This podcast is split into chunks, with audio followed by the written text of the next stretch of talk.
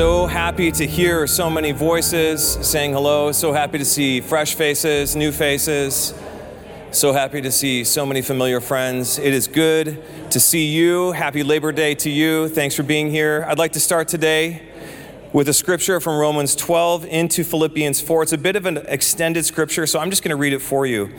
But let it really just penetrate your heart and mind as we begin this, this, uh, this sermon today. Uh, this is a passage that you've heard, if you've been here, you've probably heard this a number of times from me over the past 20 months, but this really is a foundational passage for us as a community. Romans 12 into Philippians 4. I'm just going to read it for you. It says, Don't just pretend to love others, really love them. Hate what is wrong, hold tightly to what is good. Love each other with genuine affection and take delight in honoring each other. Never be lazy, but work hard and serve the Lord enthusiastically. Rejoice in our confident hope. Be patient in trouble and keep on praying. When God's people are in need, be ready to help them. Always be eager to practice hospitality.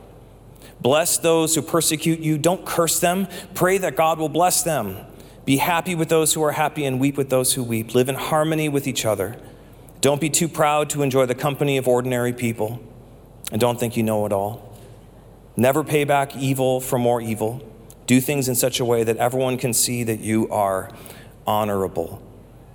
Do all that you can to live at peace with everyone. Here's Philippians 4. And now, dear brothers and sisters, one final thing. Fix your thoughts on what is true and honorable and right and pure and lovely and admirable. Think about the things that are excellent and worthy of praise.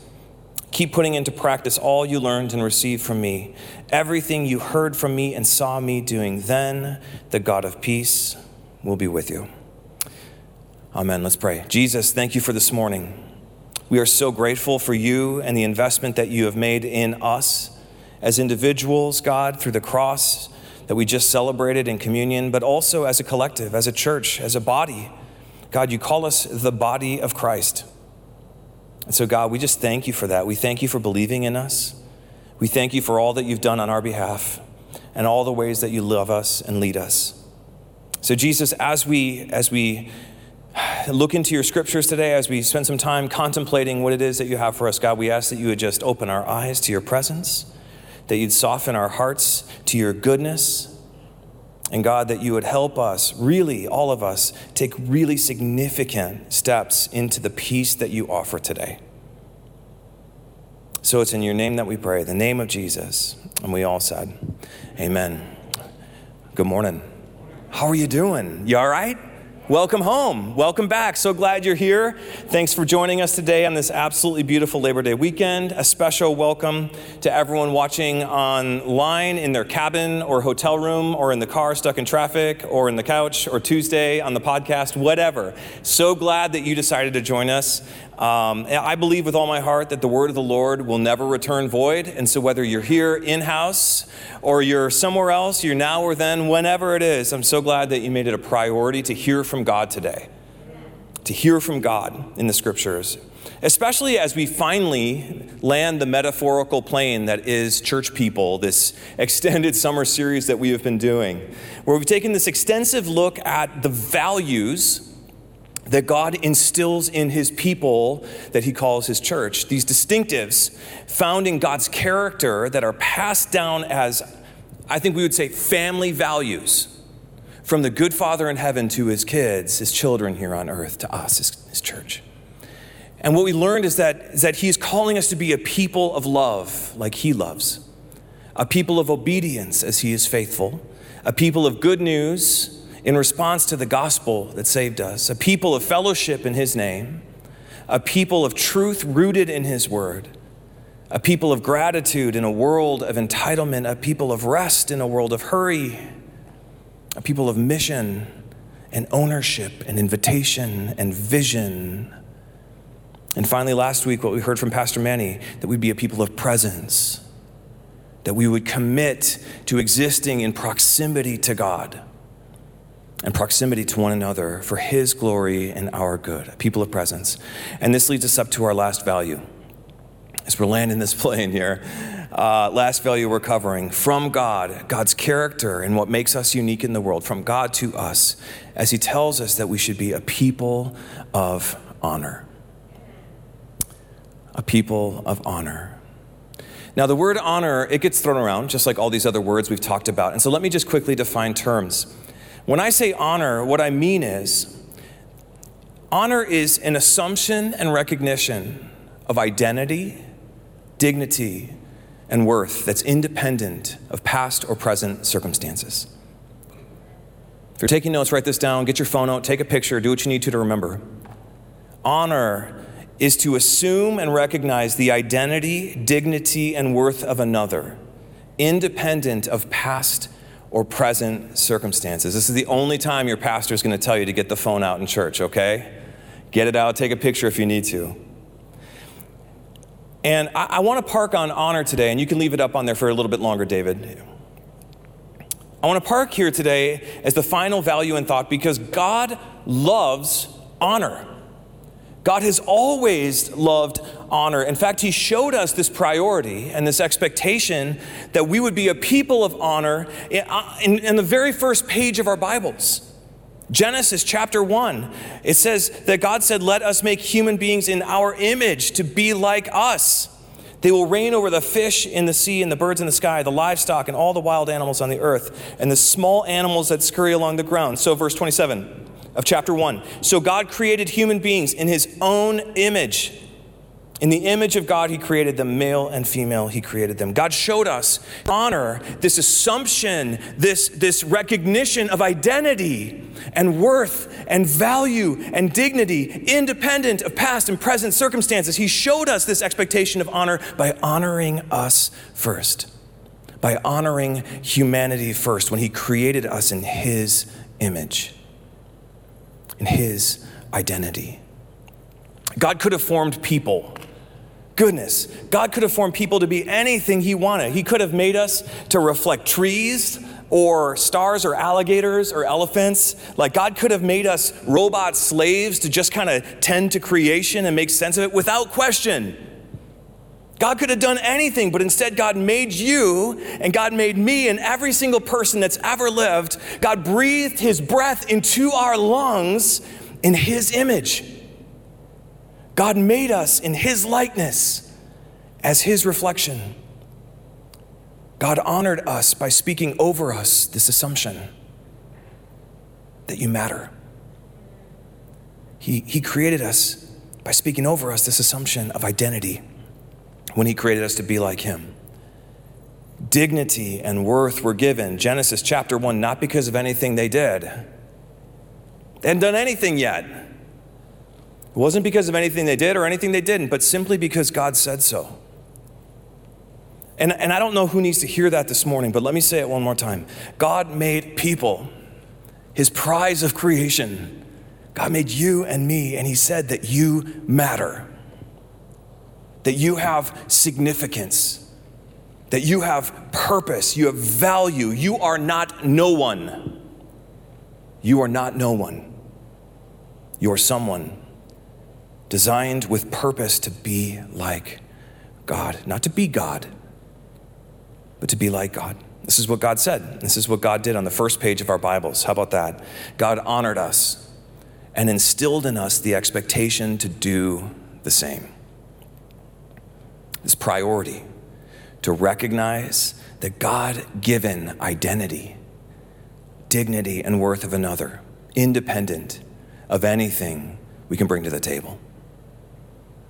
And this is it. We are a people honored by God to be a people of honor on God's behalf.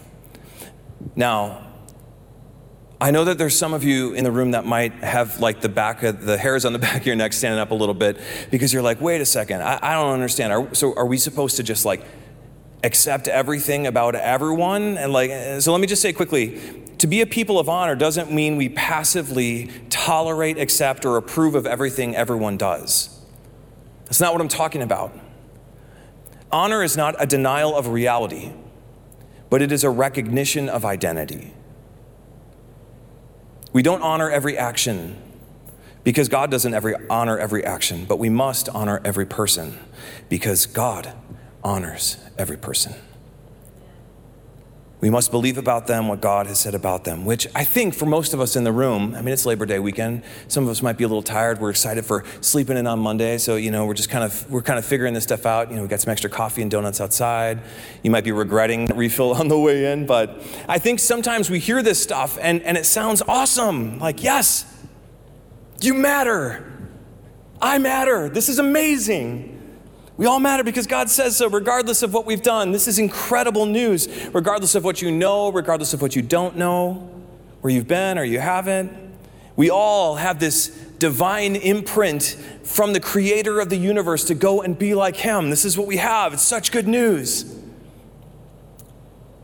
But if you're if you're anything like me, it's good news I so often forget, both in myself and in others. It's such good news. Even as I try to keep this reality at the forefront of my mind, I still so often fail to recognize the eternal worth of others. Like when I'm uh, scrolling on Facebook or internet or whatever, and I come across uh, a, a, story feature about like the failure of a celebrity. Has anyone ever seen that? Of course you have. We've all seen it. And and immediately my mind it starts to kind of cheer cheer on the mob as they label this person damaged goods. Or maybe, you know, with the whole political mess that we're experiencing, you know, when a politician does something of which I am privy to this much of the information, but when that person does something and I, and I start to kind of assess the value, their value based on a decision they made. Or when a friend, you know, that I, I care about, they stop kind of reaching out or they, they let me down or disrespect me, and I immediately begin to build those walls around me and assume that's just who they are now, kind of a sum of their moments. Even as someone honored by God, I have been honored by God. Even as someone that knows it, my first instinct isn't always to see people like God does. To be a person of honor is hard. I remember just a couple weeks ago, I'm on vacation uh, with the family in Hawaii. It was amazing. And we're staying at this condo uh, just outside of Kona on the big island, little area called Waikoloa. Gated community, gated condo community, golf course, five minutes from the beach, incredible, like infinity pool. You know, you show up, it's absolutely stunning. And so we're there, a couple days in, meeting folks, kind of saying hi that passive, like, you know, we're in the pool here and there's some people over there and we're like, hey, and they're like, hey, and it's like, you know, that kind of sweet moment on vacation. And it's all very normal and comfortable. It fits our like our social criteria that we're in. And and then something kind of crazy happens. This new family shows up to the pool. And I and I want to be careful how I describe this, but like I, am not talking about like a progressive modern couple with two well-behaved kids going up to this beautiful infinity pool, but it was more like this kind of massive backwoods family reunion from the other side of the tracks. There were like 20 people that show up out of nowhere using four-letter words we don't use in my house, wearing all sorts of stuff that we don't wear in my house, drinking all sorts of stuff that we don't drink in my house. And existing in this in this social etiquette that doesn't exist in my house. And it made me feel uncomfortable. Has anyone ever been uncomfortable around people? Come on. It made me feel uncomfortable and so i called the kids a little closer and i kind of signaled to becca huddled up and then and then friends came the judgment in my heart from my eyes to my mind to my heart, I started to make assumptions about who these folks were, what they had, where they were from, and even honestly, and even if they belonged there in this beautiful gated community. I saw them, and from the inside, I dishonored them because I did not see them like God sees them. And I remember sitting in the pool feeling this tension this tension, like what's happening, and then a wave of conviction. A wave of conviction and shame as I felt God say to me, You don't know them. You don't know their story. You don't know who they are, where they've been, what they've been through. And it's true. I didn't know them. But the reality is, I, I didn't need to know them God's expectation was still that I would honor them, independent of any past or present circumstances. Not because they fit the mold of what I prefer, or not because we share the same cultural norms, the same background, not because they were respectful or did anything to deserve it. Regardless of any situation or circumstance, we honor others because God honored us. When, when He made people in His image with irrevocable value, identity, dignity, and worth, this is the expectation that we would see in others what God sees in us. This is the expectation that we would see in others what God sees in us. It reminds me of a story in Mark chapter 2. If you have your Bibles, you can open up. But Mark chapter 2, when Jesus very practically reveals the emphasis here for honor. It was the beginning of his ministry. He's preaching and healing, calling disciples when he comes across a man named Levi. A man named Levi. Anyone good Bible school? What was Levi known as other than Levi? Anybody? Matthew. Good. As in the Gospel of Matthew. So keep that in mind as we tell the story. So he comes across a man named Levi, otherwise known as Matthew, and it says this in Mark chapter 2. It says, Then Jesus, verse 13, then Jesus went out to the lake shore again and taught the crowds that were coming to him. As he walked along, he saw Levi, son of Alphaeus, sitting at his tax collector's booth. Follow me and be my disciple, Jesus said to him. So Levi got up and followed him. So, a little bit of context for why this matters. Because this scene would have been absolutely mind blowing for those in the first century and probably for some of us today.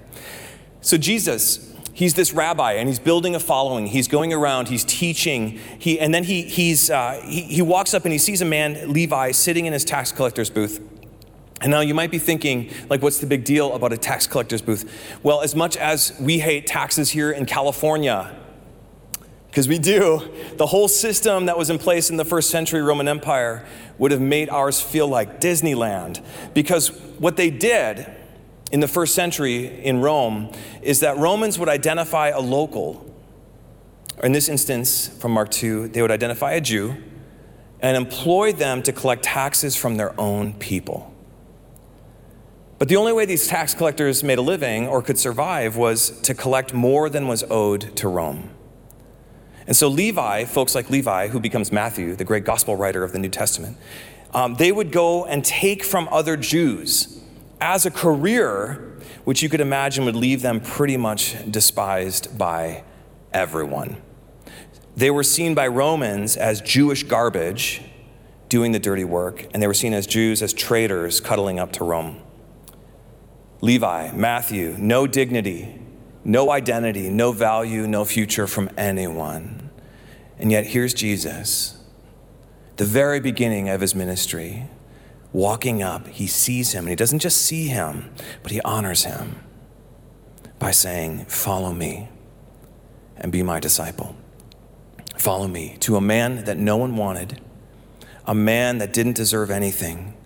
To him, Jesus still honored. And what happened? Verse 14, it says, Levi got up and followed him. Incredible. And this is where it gets wild. Verse 15, it says, Later, Levi invited Jesus and his disciples to his home as dinner guests, along with many tax collectors and other disreputable sinners. I love this. It says in parentheses, There were many people of this kind among Jesus many tax collectors, many disreputable sinners that were among Jesus' followers. Absolutely amazing. Verse 16. But when the teachers of religious law, who were Pharisees, who were the church people of the day, saw him eating with the tax collectors and other sinners, they asked his disciples, Why does he eat with such scum? When Jesus heard this, he told them, Healthy people don't need a doctor, sick people do. I have come to call not those who think they are righteous, but for those who know they are sinners. And this is it.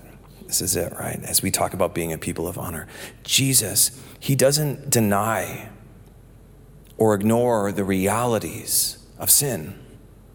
No, he calls it what it is, but he acknowledges, he acknowledges, um, independent of any past circumstance, that, that their God given identity and value still count. Jesus still acknowledged the past. He acknowledged the sin. He acknowledged where, where they need to go. But, but even through it all, he still recognized and honored, calling them into a better way. And this, friends, this is the standard for what it means to be the church for what it means to be God's people. That we, like Jesus did, that we would look beyond the circumstance of a situation and beneath the surface of a moment to see in everyone the image of God they were created in. The image of God they were created in, to see the identity God gave them before the foundations of the world, and honor always. Honor the identity always. Whether they deserve it or not, whether they've earned it or not, whether it makes sense to the world or not whether it makes us look crazy or not, whether it causes other church people to say, Why are you eating with such scum? or not. Come what may, we must choose to honor always. Always. But, okay, thinking back to me in the pool or watching the news or dealing with friends who ghosted me or any other countless examples we might all have where we tend to see other people as less? How can we become a people of honor in a world of such constant negative assessment and judgment? How can this assumption of God given worth become our first response? Good question. Well, if you're taking notes, as challenging as this is, it's actually a pretty simple process. It's a pretty simple process, two simple things, not easy things, but simple things to help bring us into a more consistent life of honor. And we find them in our opening scriptures from Philippians 4 and Romans 12. Paul says that you must fix your thoughts on what's true and honorable and right and pure and lovely and admirable. Think about things that are excellent and worthy of praise. Keep putting into practice, put to practice all you learned and received from me, everything you heard from me and saw me doing, then the God of peace will be with you. Two things. If you want to see people like God sees you, two things. You need to fix your thoughts and you need to put to practice. Fix your thoughts, put to practice. We're going to break these down real quick. Starting with fix your thoughts. When I say fix, this word carries with it a bit of a double meaning. It means simultaneously to secure your thoughts to, uh, to something, but it also means to repair your thoughts. Which, let's be honest, are really two sides of the same coin because our thoughts are broken. Our thoughts are broken so often we think of all sorts of garbage all the time. And it undoubtedly affects our ability to honor others. So our thoughts need repair. Our thoughts need repair. But the reason they need repair is because they've been secured to the wrong source. We think bring in garbage. We think limitations because we've received limitations. We assume the worst because the worst has been assumed about us. What comes in comes out. What comes in comes out. What we experience, we project on others, which is why Paul says it's so vital that we fix our thoughts, that we repair our thoughts and secure our thoughts on what? Philippians 4. Here we go. On what is true. We repair our thoughts on what is true. We fix our thoughts on what is true and honorable. There it is, on what is right and pure and lovely and admirable. Think about things that are excellent and worthy of praise. We need to fix our thoughts on the ways and wisdom of Jesus Christ, on the truth eternal found in scriptures. We need to bring in the good news to build our, our new paradigms, our mental maps, and discipline our thought process on what is real according to Jesus. And I tell you what, in my own life, my own life, the more I'm in what's true, the more I'm in the scriptures, the more decent of a human being I am without trying. It can be a hustle to honor. It can be really challenging, but the more you fix your thoughts on what is true, and pure and lovely and right and honorable and admirable, when you, when you focus on the things that are excellent and worthy of praise, the easier and easier it becomes to be a person of honor. Faith and obedience is always an effort, but when I'm fixing my thoughts on what's true, it's a whole lot easier. And even more than that, it's a whole lot more consistent for me. Again, scripture says the word of the Lord never returns void. It always does the work it's intended to do. So the more we bring that word into our minds, the more we bring that word into our hearts and our minds, the more it repairs our perspective and secures our perceptions on how God sees the world. I'm going to say that one more time. The more we bring the good news, the word, what is true, into our minds, the more it, it repairs our perspectives what we see, and it secures our perceptions. We need to fix our thoughts. Now, practically, what are some steps you can take for this? Good question. I'm so glad you asked out in, in the church right now. You guys doing okay? You're, you're real quiet. I'm, I'm a little heavy right now. Be you feeling good? Yeah, you're good. Okay, cool. So, listen, if, if what comes in comes out, and we know that's true, if what we bring in finds its way back out, instead of listening to news in the car that's always polarizing and always depressing, instead of scrolling endlessly on a, on a polarized political blog or Facebook page, instead of bringing in all the garbage, all the garbage that leads us away from Jesus, that's always polar, all depressing, I just want to encourage you listen to a sermon podcast. Pick up your Bible and open it up and, and read it. Did you know that every, every sermon that we've, that, that's happened here at the church is now available on Apple Podcasts? It's available on our website. We've got all of our services still streaming on YouTube. If you need some good news in your life, just go back and listen again. Get, get, off, get off the other garbage. What comes in comes out. If you bring dishonor into your mind, dishonor will come out of your life. Bring in some good news. Uh, uh, listen to worship music, the songs we sing here on Sundays. If you, got, if you got five minutes earlier to start your day, open up your Bibles, read a psalm, read the words of Jesus. They will encourage you. At lunch or dinner, when you pray, actually pray. Mean it. it sounds redundant, but just mean it. If, you, if you're going to pray, actually believe that you're talking to God and ask God to give you a greater love for your neighbor. When you catch yourself assessing someone like me in the pool, uh, for any reason at all, as you see, ask God to give you his eyes to see them like he does. When you start to feel like you're stepping into judgment, whether it's in your own heart, your mind, whether you're watching something dumb on TV or you're listening to something on the radio and you start to spiral, ask God to fix your eye. Ask God to give you eyes like him, to see people like he does. Ask God to lead you in His ways of love and mercy and compassion.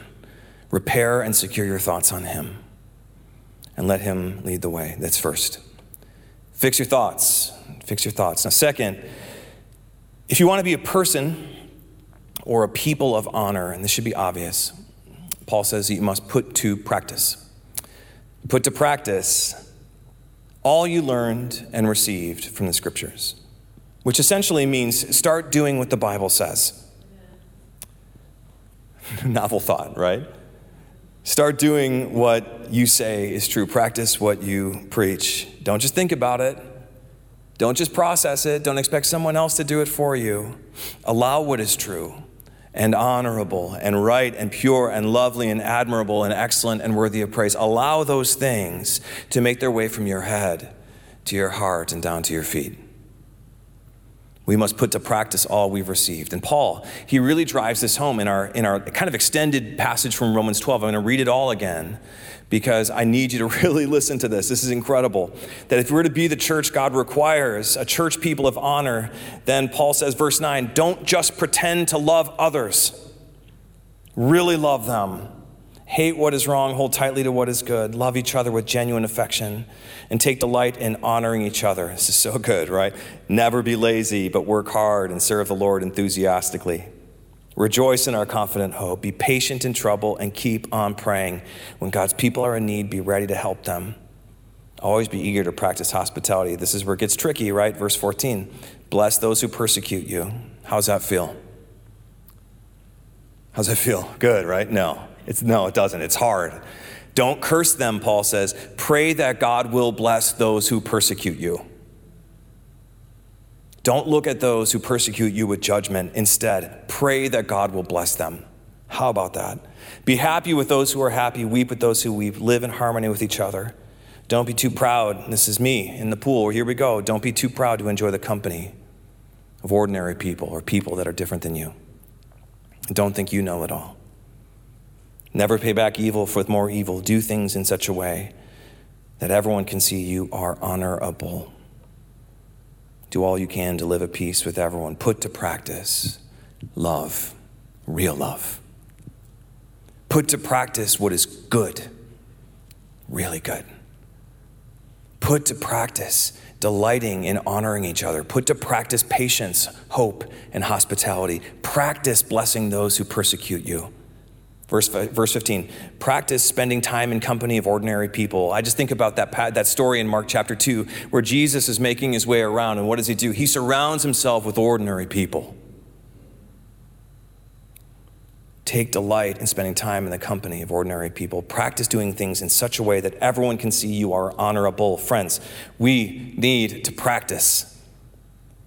We need to put to practice because honor is hard. Honor is hard. It is not our first impulse when we encounter people that annoy us, or people that frustrate us, or people that are different than us, or scare us, or have different priorities or values than us. So, if we're to begin to see the world like God does, and this is the plan, we need to practice looking through His lenses, fixing our thoughts on His way. It reminds me of my kid, Ford he just started first grade, first time in school. It's been an adventure, I'll just say it. He's six years old, and kid is brilliant. If you know him, he is, he is whip smart, totally crazy. He's been reading and doing math for years, but, but the one thing we've never really stressed in him is handwriting. He's got devices, right? Like, so he can type up a storm, but to actually pick up a pencil, talk about cursive. Who, who learned cursive in school? Do you remember that? Good stuff, right? I still know how to do the cool D's anyway. Um, so, so we never really stressed writing. And so even though he's able to read and understand words, to reproduce them is hard. But part of being a student is putting in the work. So every single day when he gets home, we sit him down and we have him practice handwriting, practice letters, practice upper and lowercase, practice staying in the lines Practice, practice, practice. And that's what this life of faith is all about. What it takes to be God's church people of honor. It's putting to practice all the things that we fix our, our thoughts to, even, even things that don't come easy, even the things that might feel foreign to us, even the things that might seem contradictory to the world even the things that challenge us, because it's there in the practice. It's in the practice that we grow, it's in the practice that we mature, it's in the practice that we come to reflect the God whose image we have been formed in. It's in the practice. And so we need to fix our thoughts and we need to put it to practice all that we've heard and seen and learned. So, as we close today, and, and not just today, but close the series about what God expects from us as His people, church people, let me just say one more time for good measure that God's only expectation for us, His only expectation for His church is found in what we've been talking about today, and it's real simple. It's that we would be faithful carriers of His image. It's that we'd be faithful carriers of His image. God honored us when He created us for the sole purpose of showing the world what He is like. God loved us, believed in us before the foundations of the world, and He spoke future over us when He, like Him, to live for His glory. He did. God honored us before anything, before we did anything to deserve it or, or to remove it. And so now it's up to us. God did the work. But now it's up to us to be a people of honor to those around us to carry that image we've been given by God to those who haven't quite seen it yet. And this, when we boil down really the entirety of the Christian life, this is, this is what we get a people honored by God to be a people of honor for others. So all might come to know and experience the glory of God. To be a people honored by God, to be a people of honor for others, so all might come to know and believe and be saved. That's it. This is it. it, it's doing what God would, like God would, so the lost can be found and the found can be free. This is it. This is what it means to be the church. And so let us, let us be His church people with thoughts fixed on what is true and honorable and right and pure and lovely and admirable, repaired and secured to the gospel of Jesus. And let us be his church people who daily put to practice all we've learned and received so the world might catch a better reflection of the God who loves them.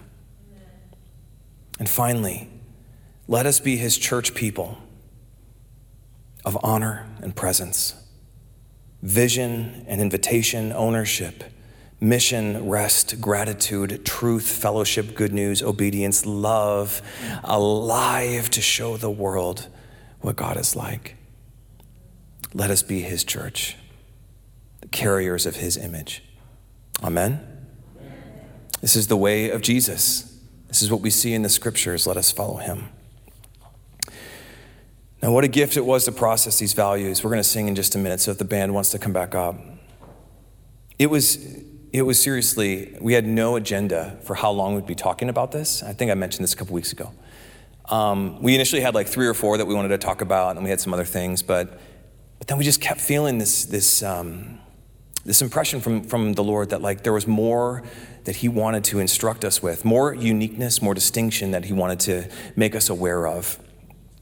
And so it was, it was a truly a gift to process these family values with you. And just so you know, a lot of what we've talked about over the past you know, 15 weeks or so has been really kind of abstract and theoretical. There hasn't been a lot of like instant practice. It's been like, oh, yeah, cool, I need to be more grateful. That's perfect. All right, how do I do that?